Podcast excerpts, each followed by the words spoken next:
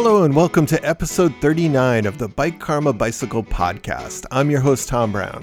This show is about bringing together people with stories about bicycles. So all genres, vintages, and styles of bicycles from all over the world. In this episode, we talk about my favorite cycling socks from DeFeet, but there's a whole lot more than socks going on in that story. We then talk to Richard Fries about the Best Buddies cycling program from Best Buddies International. And then, a surprise, when a story about Bert the dog going cycling with his owner Greg turned into another story about finding a body in the woods. You have a lot of cycling podcasts to choose from, and I appreciate everybody listening in all 50 states and over 50 countries. I really appreciate you coming along for the ride with me. Let's roll out. The trouble lies in sticking around. I'm trying to fight it, but I think I'll let you down. You and I are locked in tragedy bound.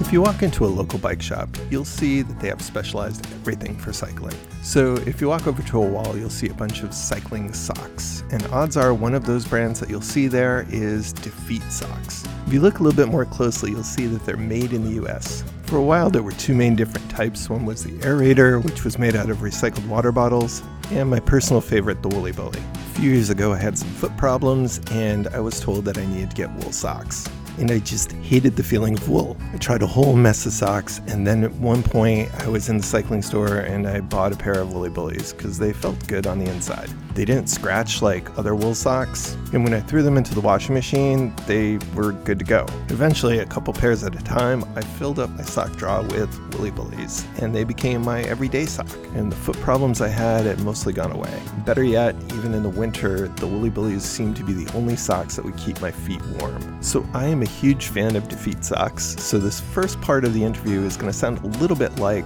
a commercial. So, I mean, they're great socks, so that's where it's coming from. But beyond the story of the socks, which I find interesting because they're my favorite socks, we get into Napoleon Bonaparte, golden orb spiderweb, genetically engineered goats of special interest to the military, riding the RAGBRAI tour across Iowa with Greg LeMond and friends in a big RV, making socks for presidents, mountain biking and yachting with George W. Bush, and the challenges of overcoming dyslexia. Shane's got a great sense of humor. He tries to make his socks ethically. He also does funny videos like a Wes Anderson style bootlegging cycling socks in the 1930s style video like Prohibition stuff. And he loves the bicycle and he loves to bike. So yeah, this story started to be about cycling socks and ended up being about so much more. Most big sock companies spill more than we make, in a year. I mean, we are a very small, but the socks that we do produce are very special. Our $5,000 Golden Orb Spider Silk sock was not just to make a real expensive sock. It was to untangle the web to find a protein-based yarn that we could be more sustainable with. Okay, I'm Shane Cooper. I'm the founder of the world's oldest sock company in cycling, DeFeet. I am the chief sockologist. What is a sockologist? A sockologist is the self-proclaimed title that I gave myself when I started DeFeet. So actually, it means nothing.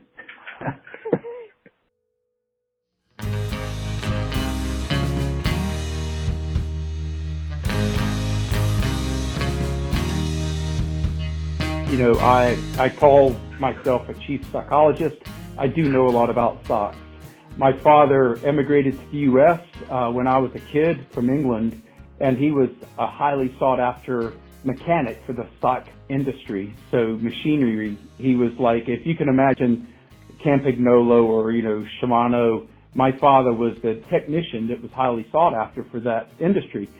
He became the distributor for this sock machine called Bentley. So I grew up in a sock machine, so I understand how a sock is made, and I understand all the ins and outs of making socks. And I was also a bike racer and started making socks for our team. That's kind of how DeFeet started. But we did make the sock better. We did make the sock different. And the reason, or the how behind that was the world had a, let's just say this, DuPont just came out with a fiber called Coolmax. And the way a traditional sock is made is they put the soft material to the outside of the sock and the rebar on the inside of the sock. The reason that is because you walk up in a store to feel a sock, you feel it on the outside. Well, I'd always called malarkey on that, and I said, well, with this new material that's supposed to wick sweat, why don't we put that on the inside and then place the nylon rebar to the outside? Well, I didn't realize that that would create a bulletproof sock and also allow your body, your feet, to sweat into the Coolmax material without a nylon barrier. The nylon barrier was the exoskeleton of the sock. So that's kind of our secret recipe was made, and then we created the mesh weave called the aerator, which is on the top of the foot, which allows the moisture to go from the sole of the foot to the top of the foot and then to evaporate through the shoe. So that is why I'm a chief sockologist, and a little bit about the background behind DeFeet's first sock way back in 1992, the aerator. Years ago, I had all kinds of problems with my feet. I was wearing cotton socks. I went to a podiatrist, and he said, gotta start wearing wool socks. So eventually I found my way to a pair of DeFeet Woolie Bullies. And I swear they are the only socks that can keep my feet even close to warm in the winter. So I became a huge fan. And I believe I still have my first pair. And I put them in the washing machine and the dryer, just like normal clothes. And they are incredible. When did Woolie Bullies come along? The Woolie Bully is probably the world's best kept secret. The Woolie Bully is a full carried foot bottom. And we also carry that mesh into the instep as well in that sock to allow your foot to breathe. But the great thing about that product is we always made it with the best wool in the world. And the best wool in the world has kind of changed on where the best wool comes from. We were getting our wool from New Zealand, which is non-mucilage wool. And mucilage is when they harm the sheep to get rid of blowflies. They hurt the sheep. They cut a big patch of skin away from the sheep. It's gross. But anyway, so we make sure that our sheep are ethically treated. But at the same time, we wanted to get our wool from America. So we found a way to bring the wool industry back to North America. So our yarn is probably the most important part of the sock that we focus on first. And so we used merino wool from Colorado, North Dakota, and Montana. And that wool is harvested and sent down to South Carolina to be superwashed. And then it is dyed in Canada and then shipped to DeFeet. Instead of the old model where it was New Zealand to England to China to DeFeet. So starting with the ingredient was the most important part of the wool sock, but then the construction of the Woolie Bully is we created a durable wool sock. And like you have found, it's comfortable in most any climate. And it's the way wool works is it's kind of hydrophobic and hydrophilic at the same time. And that's probably the most beautiful thing about a wool product. And it also is antimicrobial. So I'm glad that you found that the Wooliator and the Woolie Bully worked well for you, and those are wonderful products. Yeah, I mean, I got my mother-in-law, who is also a cyclist. She brought a family tradition of giving socks at Christmas, and that was a big thing for my wife growing up. And the year that I finally convinced her to exclusively give DeFeet socks, everybody was happier, because sometimes you get just random socks, and now we get a nice new set of Woolie Bullies. And actually this year I even leveled it up, and I suggested that she go for some of the color options that you have, which even come in extra large, which I do appreciate for my size 14 feet. Oh yeah, 14. That's a big foot. With the wool, the Woolie Bully, and your family enjoying them, that's the cool thing about the Woolie Bully is you don't have to be a cyclist to wear the Woolie Bully and get it. It's comfortable to anybody. And the micron that we use in the wool count is probably the most important part of that sock. That's kind of a secret. In the old days, when you think about wool, it's itchy, and that's because the scales on the wool fiber cause you to itch. And so the lower the micron is, you know, there's a fine balance of getting too low, but we found the perfect sweet spot for that micron. And that's the beautiful hand, if you will, when you feel that sock. So what does that mean? What does the micron do? What is micron? Is that a measurement of how your... Yes. Is that the measurement, like a micrometer? Yeah. Wool is sold in microns when it comes down to the diameter of the fiber itself. And so there's, you know, 21 micron, 18 micron, you know, it's in that range of comfort. Wow. You know, you said micron, and I love that word, but even more than that, you know, when you start talking about denier, a denier is the size of basically a silkworm. You know, a silkworm starts, if you can imagine a piece of silk as one denier. That's the circumference of a silkworm's silk orifice.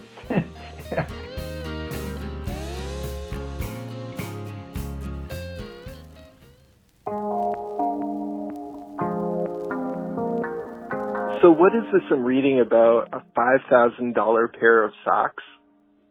Well, that's an interesting story. You know, last year we presented a Golden Orbs spider silk sock to our team at the Tour de France. Our team that we sponsored for 25 years is Team Quick-Step. And this Golden Orbs spider silk sock has got an incredible story.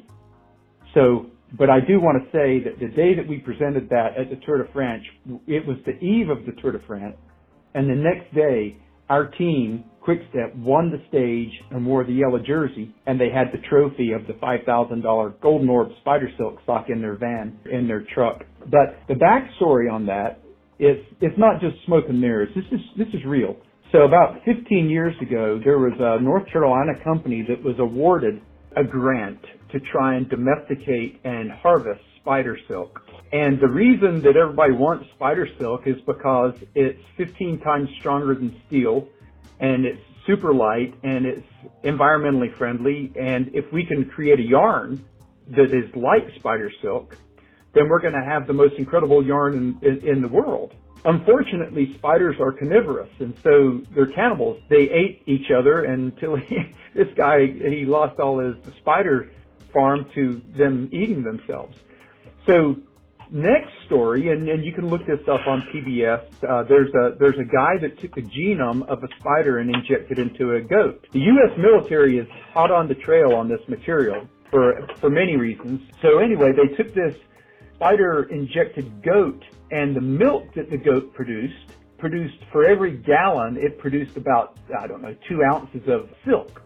And so they would take that liquid silk and put it into some type of base acidic mixture, and it would turn into a strand of silk. So fast forward to about 3 years ago, there's a company in California that has learned to not genetically modify, but they've learned to synthesize a new spider silk.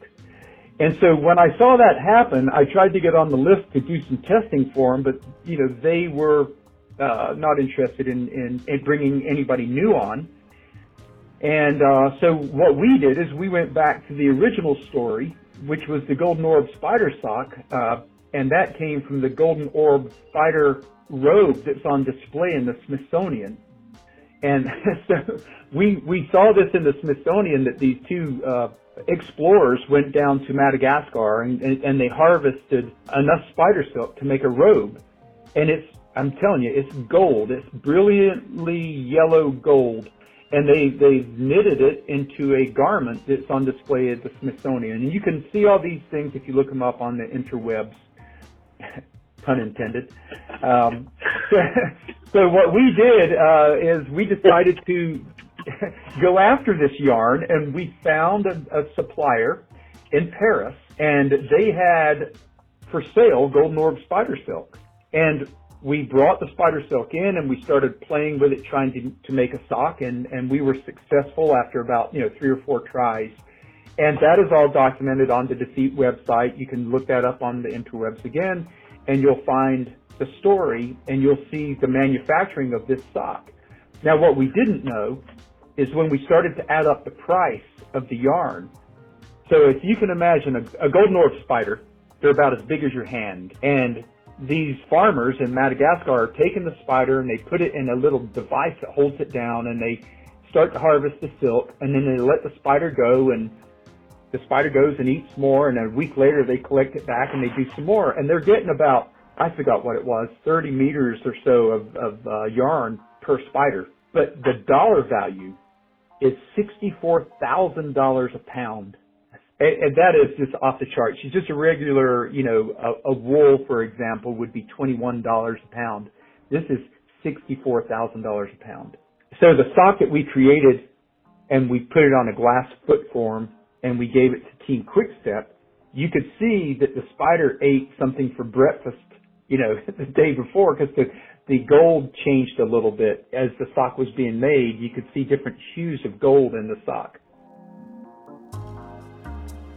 Wow. I also read that Napoleon Bonaparte and Josephine had a sheet that was made out of the same material. Yeah, actually, that's right. In fact, those are two different stories. She had a pair of gloves that Napoleon had made for her, and they also had some bed linens that were at the World's Fair in 1900 in France, and those were the ones that were never found again. The sheets were never found again. They're not sure what happened to them. I wonder if those guys that were in Madagascar had something to do with that and took the sheets and made that robe. So, you know, that's, so you asked about this sock, and why did we do it? Well, we did it because we're on the prowl for a protein-based yarn that can do away with the environmental concerns when you throw the product away. And as we know, the landfills are filling up. Now, DeFeet, we make all of our wool sustainable from sustainable farms. All of our socks are made out of recycled water bottles. Okay, there's 100 million water bottles being thrown away every day in North America. And we're trying to do our part to turn one water bottle into a pair of socks. And that's all done here in North Carolina with a great company called Unify, which owns a brand called Reprieve. But once we make that into a sock and you throw it away in a landfill in 20 years from now, it's going to take a long time for it to biodegrade.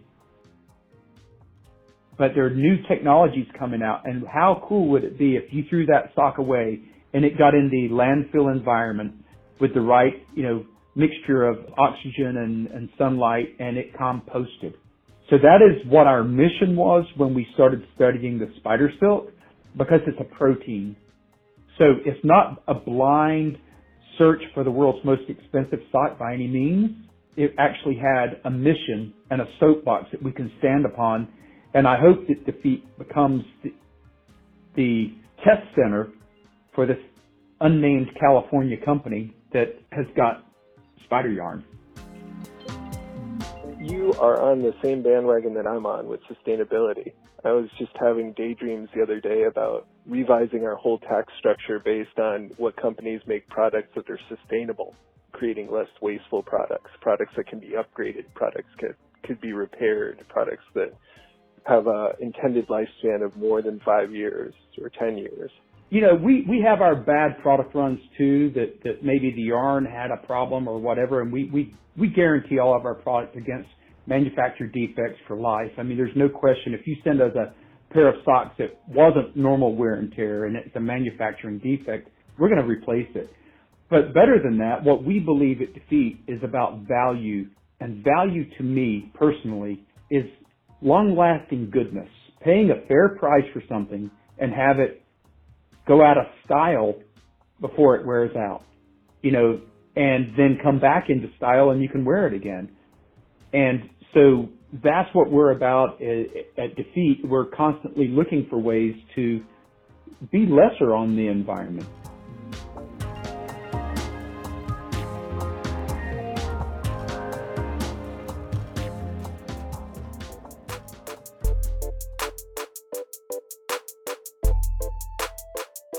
So the most fun, crazy adventure I've ever had on a bike would have been RAGBRAI.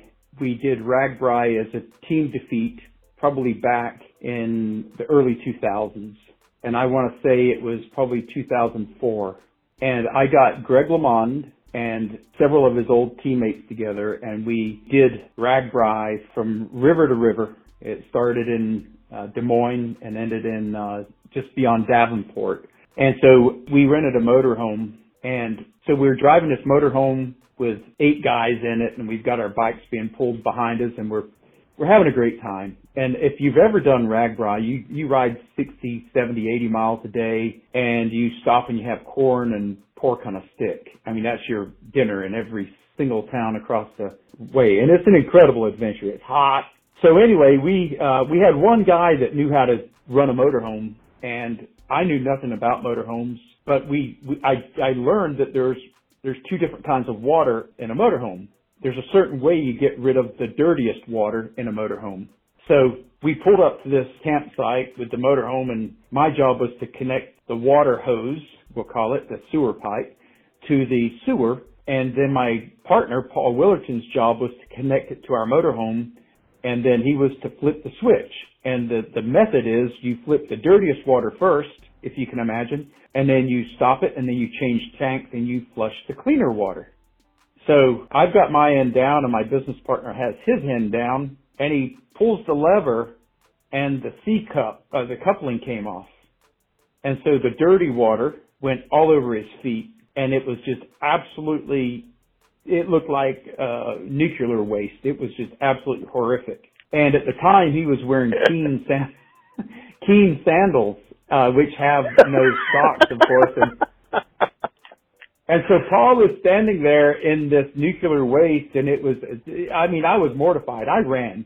And you know, he just gathered himself up. He said, I got to finish this job. He said, go get me two trash bags. So I've got pictures of him with two trash bags on his hand. And he had to pick that thing up, that pipe, and put it on the clean water and flush the clean water through. And that was terrible. I mean, that's probably not a good story. It was horrific. But, yeah, we had to take him to a car wash and wash him off. It was terrible. We got this high-powered hose on him.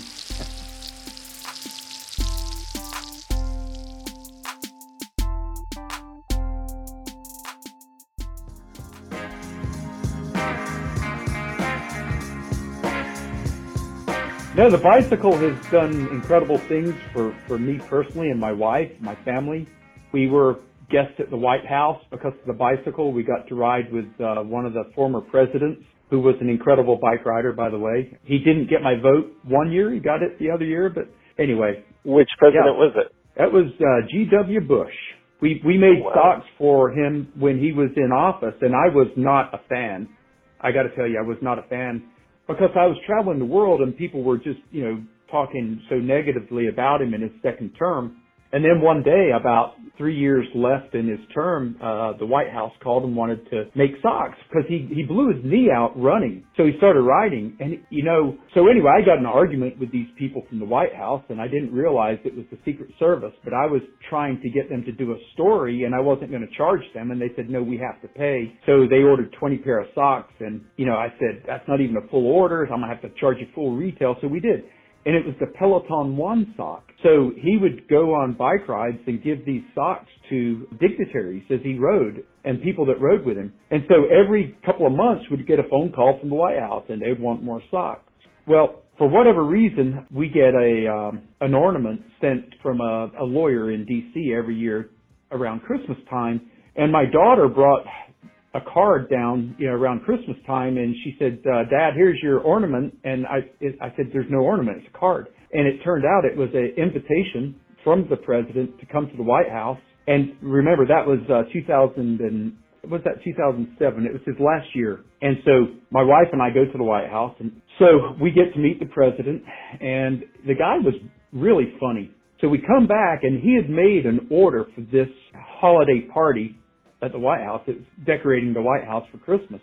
And he had given out a large number of Woolie Bullies by chance. And so we sent a bill up, and when Obama went in, Obama wasn't going to pay for his socks, so the bill came back. It came back returned to sender. And so I thought, I guess that was our trip to the White House. You know, we're not going to get that money back. And about, I don't know, around April, we got a call from Dallas, Texas, and they wanted to do some socks for another meeting. And I said, well, there was a problem. You didn't pay for your last batch. So we wouldn't let them have their socks, another custom order, because they hadn't paid for the first one. Finally, they cleared it all up, and it was because, you know, the bill got sent back from Obama's team. They weren't going to pay for Georgia's socks. So he said, well, he didn't. It was Jared Weinstein, his right-hand man. he called us and said that he wanted my wife and I to come up and deliver these socks to George in person up in Kennebunkport, which we did. And we got to ride with he and 10 other people for 2 days up there on mountain bikes. And I'm like, I got to tell you, after riding with him and meeting him, he's an incredible guy. He's brilliantly funny. He's courteous. He's friendly. He's witty. And he's a hell of a mountain biker. And we had a blast. And we even got to go to the Walker Estate and got in a boat with his dad. His dad drove us around the ocean, just Hope and I and one other person. And we get back up, and George Jr. is introducing us to his mom, who's by the pool. And he said, "Mom, I want you to meet Hope and Shane. Guess what, Mom? They make socks out of recycled water bottles." And Laura said, his mom, Barbara, was sitting in a chair, and Laura said, "Well, what do y'all do? Melt down the bottles and just put your feet in a big old bucket of it?" It was classic, man. But he said, George Jr., he said, "Shane, Hope, that's the world's best kept secret. I can't believe nobody knows that you make socks out of water bottles." So I came back, and I had to tell Unify and Reprieve this story. We had to get this story out. You know, that's a big story. Recycled water bottles made out of socks, and nobody knew it. So George gave me some free advice. Oh, my God.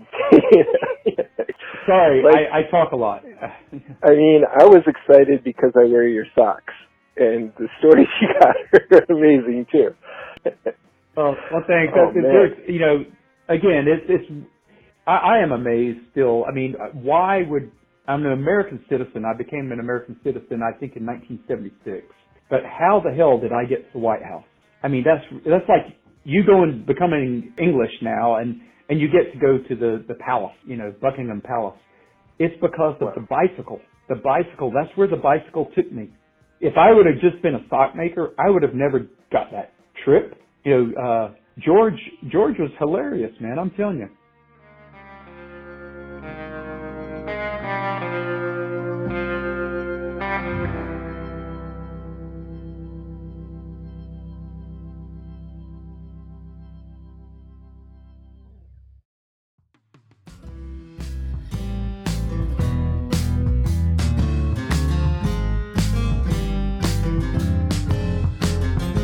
My wife and I started the company, and we still ride bikes, 4 times a week, and we are constantly testing the product. We have so many cyclists at DeFeet that it's uncanny, but we're all testing the product. These guys have got so much history in cycling and knowledge, and we are, at the end of the day, we are a technical company, and we are really serious about what we make, and that's why it does last so long, and that's why it does work so good. I built my own steel frame and rode it for 11 years. I broke my back in a bike accident, and I knew a guy at Reynolds Tubing, Tim Halloran, that owned Reynolds Tubing in the USA. I'd always dreamed of making my own bike, and so he sent me a tube set, and I built it up, and I sent it out to Land Shark, John Slaughter, and my first bike I ever built, he gave me an 85 as a grade, and nice. I rode it for like nine or 10 years, and I broke it because I put a pannier on it and put a computer on the pannier and got in a bike race with somebody on gravel. The pannier broke loose, and when it did, it dug it. I said, "This is how I broke my bike," you know, it's putting a pannier on. But the tubing that I used was 731 OS, which is not really available anymore. What is because it broke the non-drive side chainstay. But the reason I told you that story is because your students need to know that I failed geometry, but I made my own bike frame, and that to me, I was so proud of that.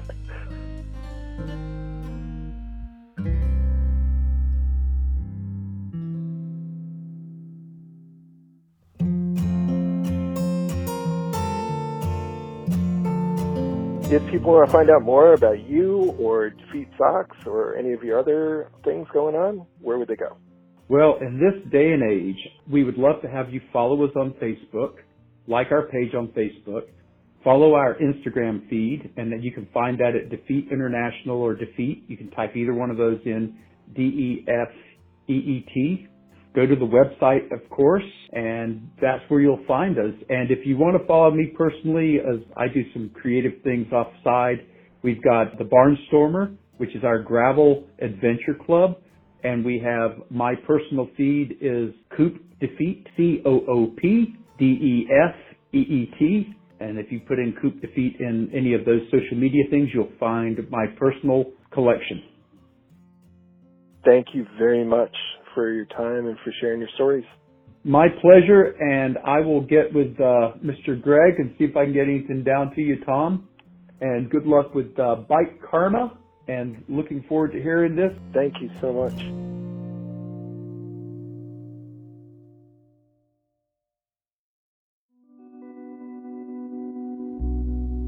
So at the end of the interviews, I usually ask people if there's anything they forgot or they wanted to mention that they hadn't yet mentioned, and this is what Shane said.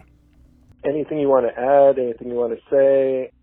You know, I think the only thing that I'd like to add is I'm dyslexic and I have ADD. I would be one of those labels, even though they didn't have those labels when I was growing up. But the reason DeFeet has been successful for 27 years is the team that we have established and the new people coming in. You know, I've mentioned some of the names, Caroline Brandon, Scott Duncan, my wife, Hope Cooper, Paul Willerton. There's 45 people, 50 people behind the brand that are really making it happen. And I personally have turned into more of Ronald McDonald. But what I'm able to do is I'm able to trust people because of my weaknesses of being dyslexic. They say you gain a strength from being dyslexic because you learn to trust people. So trusting people to be smarter than me has been the reason why we're so successful. I just wanted to get that in because I think it's important. For those of you who are long-term fans of the show, you know that I'm a science teacher in my daytime life, and that for years I've been working with students with all kinds of exceptionalities, including dyslexia. So to find a role model like Shane, who's been very successful in industry, is great, especially his openness to share some of his struggles and how he has worked through them. So I asked him what would be his advice if he was able to share advice with students who were battling dyslexia. Well, I was 26 when I read my first book all the way through, and it was Edgar Allan Poe's Complete Works, and I believe it was from 1940. The print was super tiny, but I really worked hard to get there, and since then I've probably read maybe 35, 40 books. And that's how severe it can be. But the cool thing is I just read Huck Finn. I mean, when's the last time you read Huck Finn?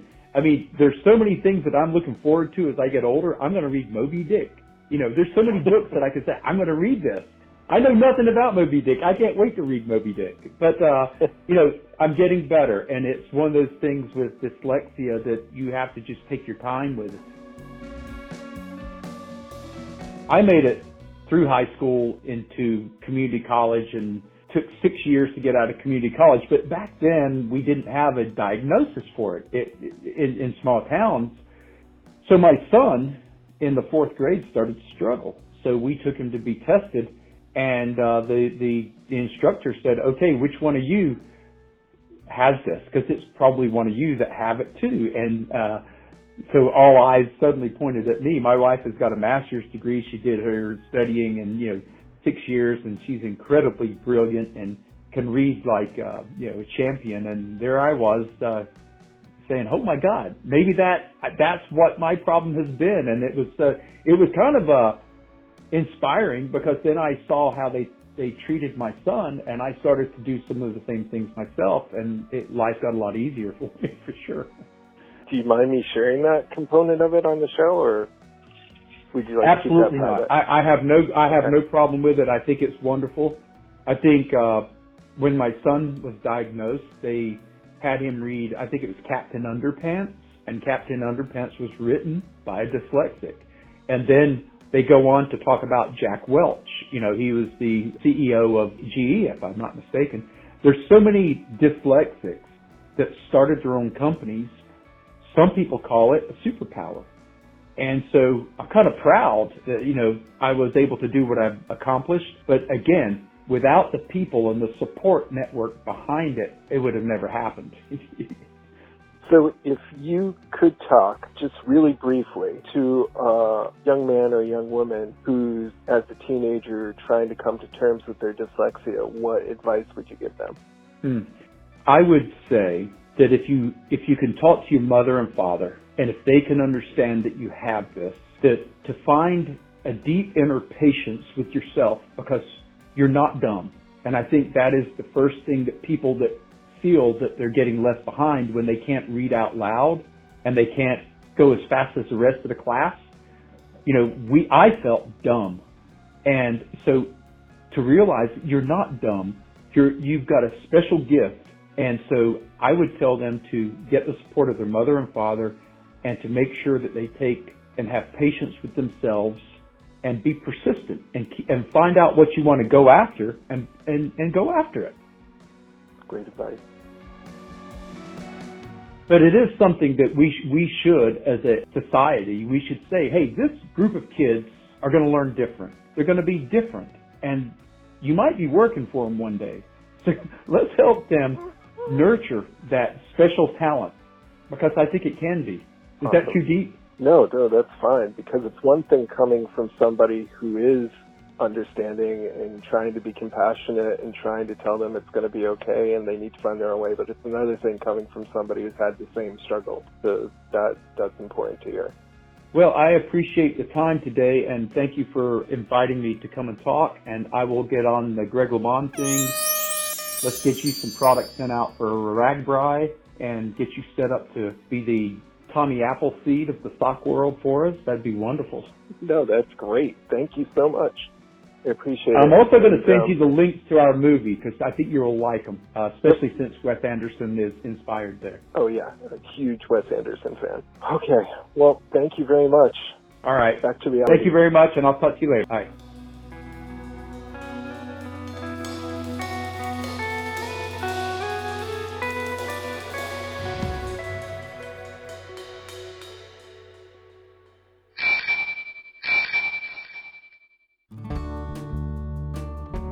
For those of you who normally listen to the show all the way through, you know that at the end of the show, we do an ABC quick check to keep our listeners safe. It's a reminder about doing a safety check every time before you ride your bike. Well, today we're saying goodbye to Taryn the intern. Yeah, my son Taryn.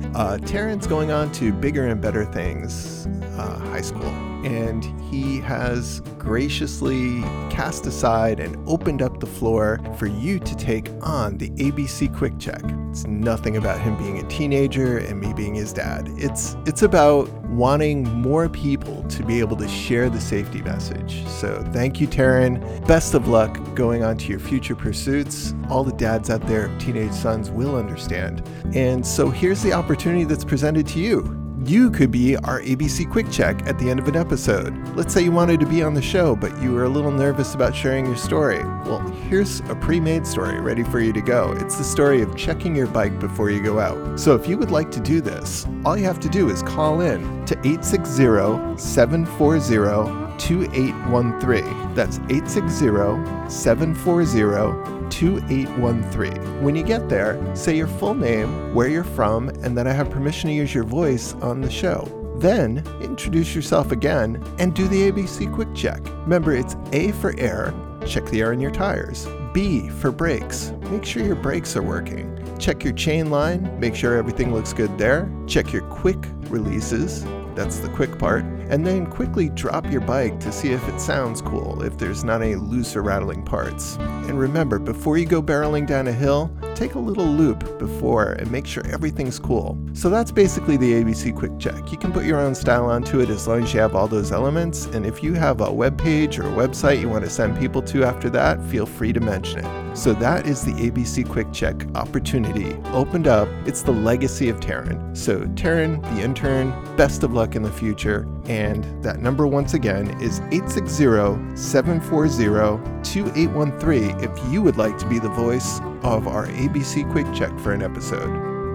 Also like to do the mid-roll thank you for the social media assist. So anybody following or leaving a positive review, here's what we'd like to thank you. So we have a thank you to Mysterisco for following on Podbean. Ibernet612, thank you for following. CWFDYT, Sweetflip, thank you for following. WepVivBW and Tristan Niwi, thank you for following. If I missed you, still appreciate it. And just DM me and I'll mention your name on the show.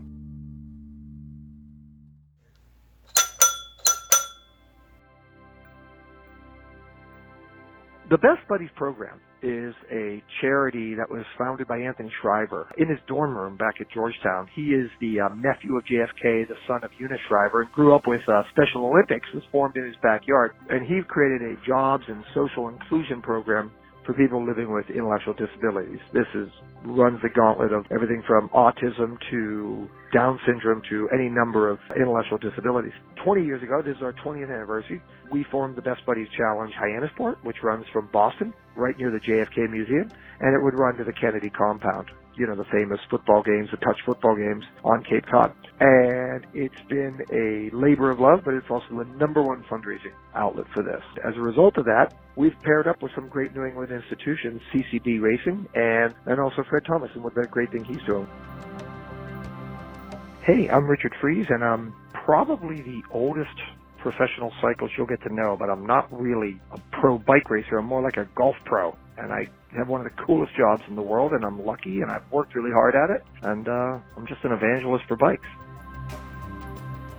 Right now, I live in Lexington, Mass., right on the busiest bike path in America, the Minuteman Bikeway, and grew up in Pennsylvania, but I went to college in Florida. I raced bikes all over, slept on couches all over North America, and then went and got my teeth kicked in Europe.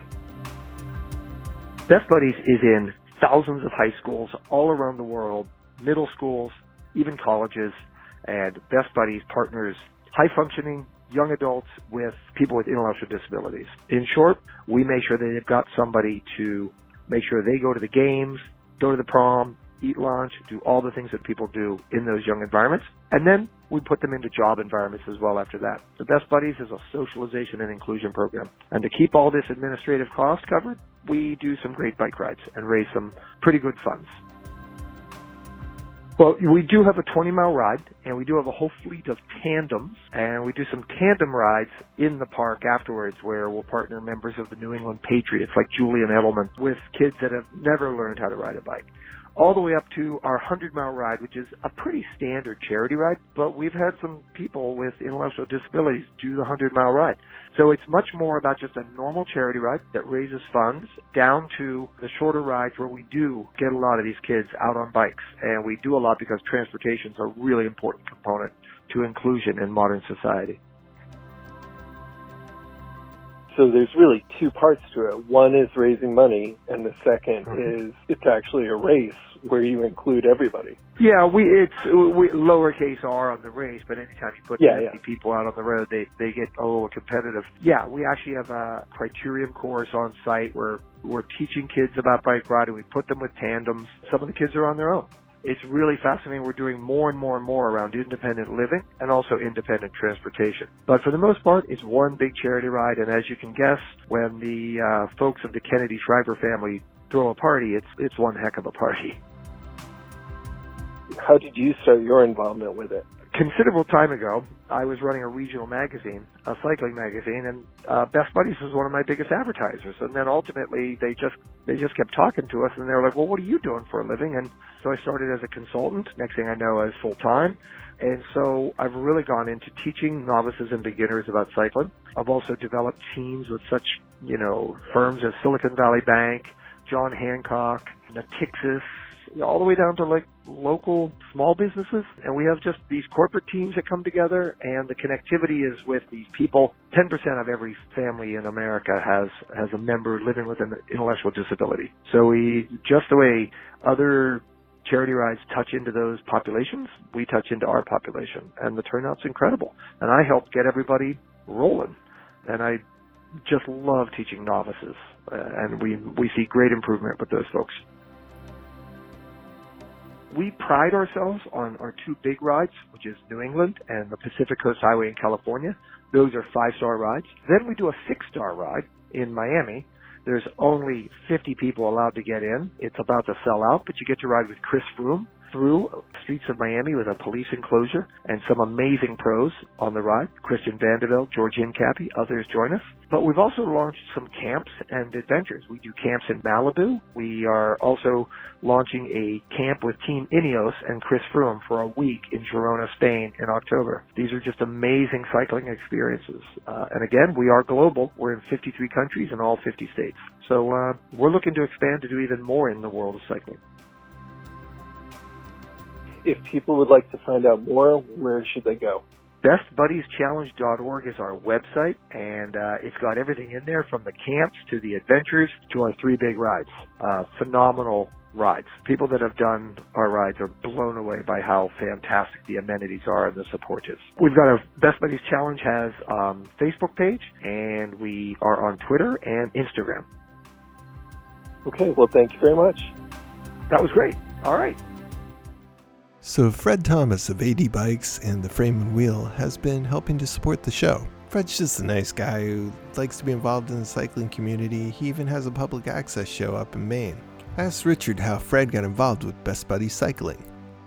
So, you know, I get to meet this guy, Fred Thomas, and first thing that stands out is he shows up with this Austro Daimler bike and a kit with featuring AD, which is like a brand that nobody knows about except for unless you were around in the late 70s, early 80s, because I had got some schooling by a guy named Andy Weaver, who also lives in Lexington, rode for Austro Daimler back in quote-unquote the day, and was just a time trial menace. And then here comes the brand back to life. I always thought it was a cool sounding brand, and it was a beautiful bike back in the day. And then the second time I see Fred, he is like just riding away from me in the Tour of the Hill Towns. He just threw down an attack that I was just, nope, I can't go with that. So the guy's an amazing bike rider, amazing athlete, but then his passion for bikes is really just comes through. It's just an amazing passion for all things bikes, but especially these amazing brands.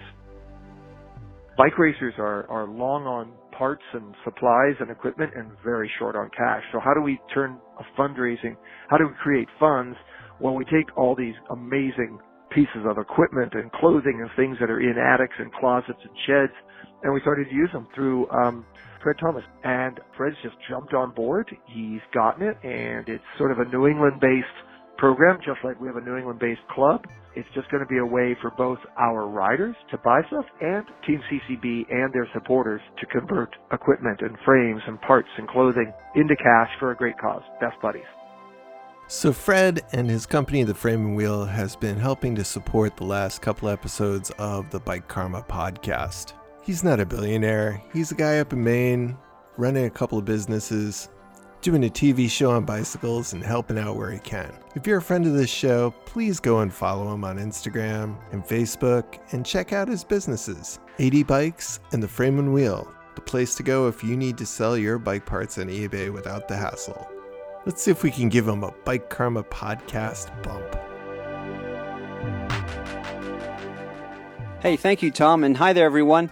It's Fred Thomas here at Frame and Wheel, and yes, we provide eBay selling services for cyclists, bike shops, bike companies, bike teams, and cycling-related nonprofit organizations.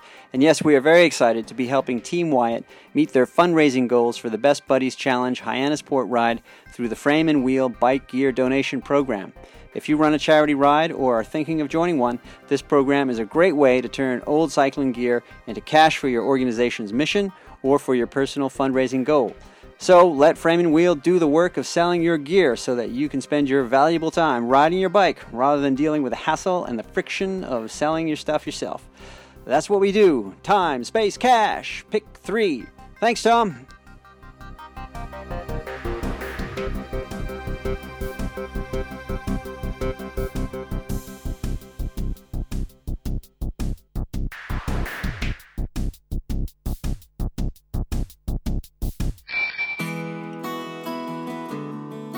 Springtime means more cycling outside, but it also means it's the time of the year for swap meets. If you've never been to a swap meet, treat yourself. Sure, at the bottom of it, it's like a flea market for bike parts and bikes and bicycle accessories, but on the top part, it's like a little fair. It's like an expo for bicycles. You could find a bicycle from your childhood. You could find a bicycle that is your dream bike. You could see a bike very similar to one of your cycling heroes rode. You can also walk through the history of bicycle advances and bicycle technology, looking at all the different types of brakes and materials and everything. And it's all there, and most of it is reasonably priced. If you liked the show American Pickers, and you liked my interview with Mike Wolf, and you like bicycles, this is a chance to go live the dream. You want to go try and do a bundle?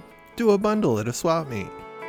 Here in the Northeast, we have New Paltz, Copake, Ivor Johnson up in Mass, Dudley, which is now in Putnam, and we also have the Wethersfield Bicycle Festival. If you look for it on Facebook, you can easily find it under Wethersfield Bicycle Festival. It's our 6th year. It's the bicycle swap meet festival and show that I put together right here in Wethersfield, Connecticut, 5 minutes south of Hartford, right in the center of the state. We have people from all the surrounding states come, and even from Maine and further. We've had bikes from 1890 to the present right there, all to see in one location. It's only once a year, and for us it's on June 9th this year from 8 a.m. in the morning until around noontime. If you wanted to come and bring stuff to sell, a seller spot is only $25. It's located at an elementary school, so we have indoor and outdoor space, so it's rain or shine. We're expecting a few hundred people this year, including over a dozen different sellers. There'll be activities and a scavenger hunt for the kids, and it's just a great day out celebrating the bicycle. So check it out at the Wethersfield Bicycle Festival on Facebook. You'll find it under events.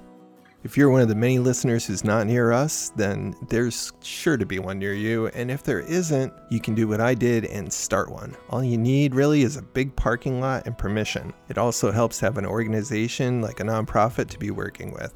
So treat yourself and go check out a bicycle show or swap meet this year. And if you get a good story from one, email me at bikekarmaguy@gmail.com and maybe we'll put it on the show.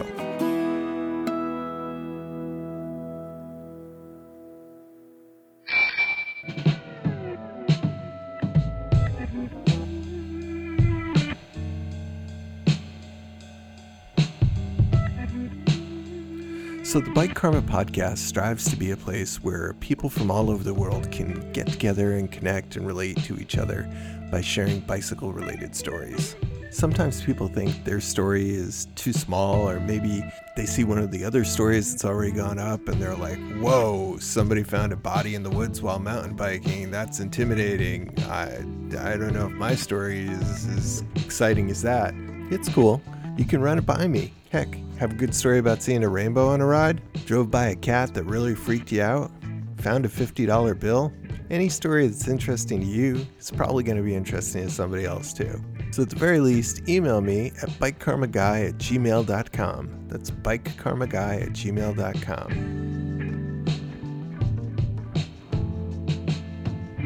So earlier this year, I was on a ride in Arizona, going around the Loop Trail, and I meet up with this guy, Greg, who's riding a tandem with a dog in a backpack. It was pretty cute. And I asked him if he'd share a story about it on the show. And he says, sure. But before we get to talking about the dog, he tells me about his very first mountain bike ride. He went on a group ride and they found a body. I mean, what are the odds? I stopped to ask a guy about his cute dog that he's riding with and find another story about a body. Wow. So be careful out there, folks. And here's his story. Both of them.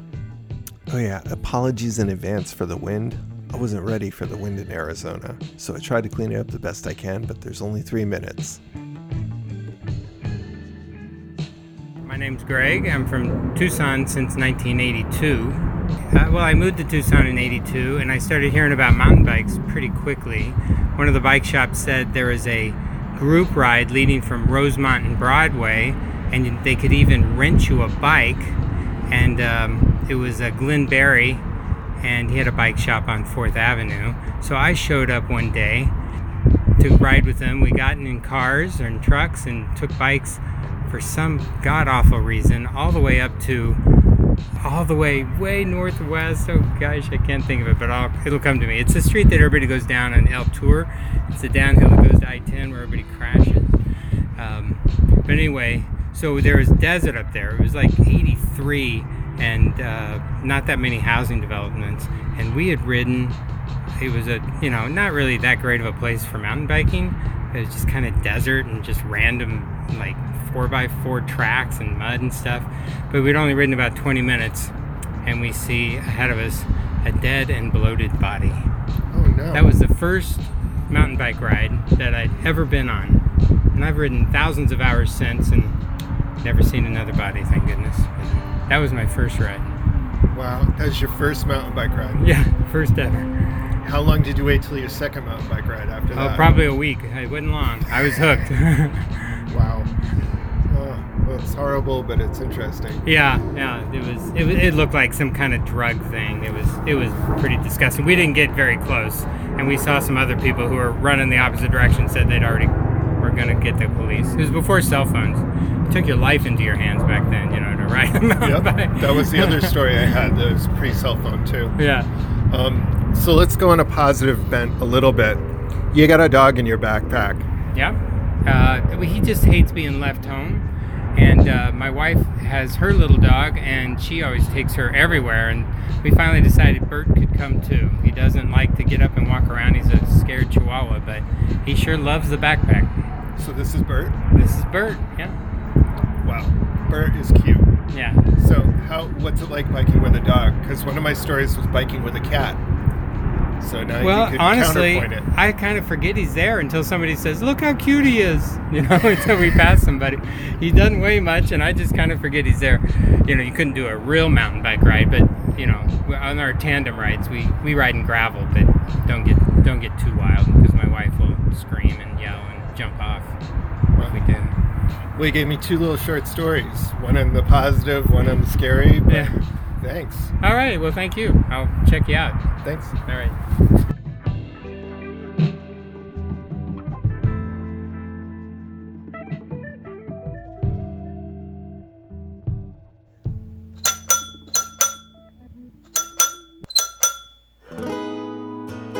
Well, you've gotten to the end of another episode of the Bike Karma Bicycle Stories podcast.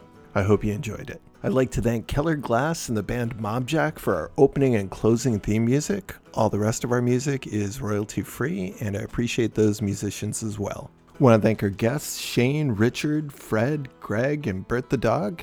Thank you very much for sharing your stories on the show. Fingers crossed that Shane is going to be able to get me one step closer to Greg LeMond. Stickers for the show are available just for the asking until I run out of postage or stickers, and I'll send you more than one if you promise to spread them around responsibly. Just DM me on social media or send your address to bikekarmaguy@gmail.com. If you enjoy the show at all, please go and visit our social media, leave positive reviews on Apple Media and other places where you listen. You can also greatly help the show by visiting our guest social media sites as well. So like when we have DeFeet Socks on, go visit them and give them a follow. While you're checking your Instagram, go over to The Frame and Wheel or AD Bikes and check it out and give Fred a follow. While it only takes a couple of seconds for you, it will wildly help the show, so thank you very much in advance. If you have a comment, feedback, or maybe even a story for the show, or you have a company that might like to be a show supporter, please email me at bikekarmaguy@gmail.com. Well, here's the time where we normally do the ABC Quick Check, and as I told you, Taryn the intern has gone on. So remember that number, 860-740-2813, to be our ABC Quick Check reader of the episode. The Bike Karma podcast is the intellectual property of Thomas Brown. All rights, including copyright, trademarks, and everything else, are reserved and asserted. Thank you to all the people listening and to all the people waiting in the queue for their stories to get put out. I really appreciate your patience. It takes a lot of love to put out each episode, so I'm trying for one a month. That's the goal. But we seriously have some amazing stories coming up this summer. I will also be doing RAGBRAI, and I might have some socks to give out for sharing stories. I've already made up the signs to go on my bike and on my tent, so you'll be able to find me. look for the Bike Karma Bicycle Podcast signs. RAGBRAI is the trip across Iowa, and I hope to see a bunch of people there. Until then, whether you're going to RAGBRAI or not, keep it wheel.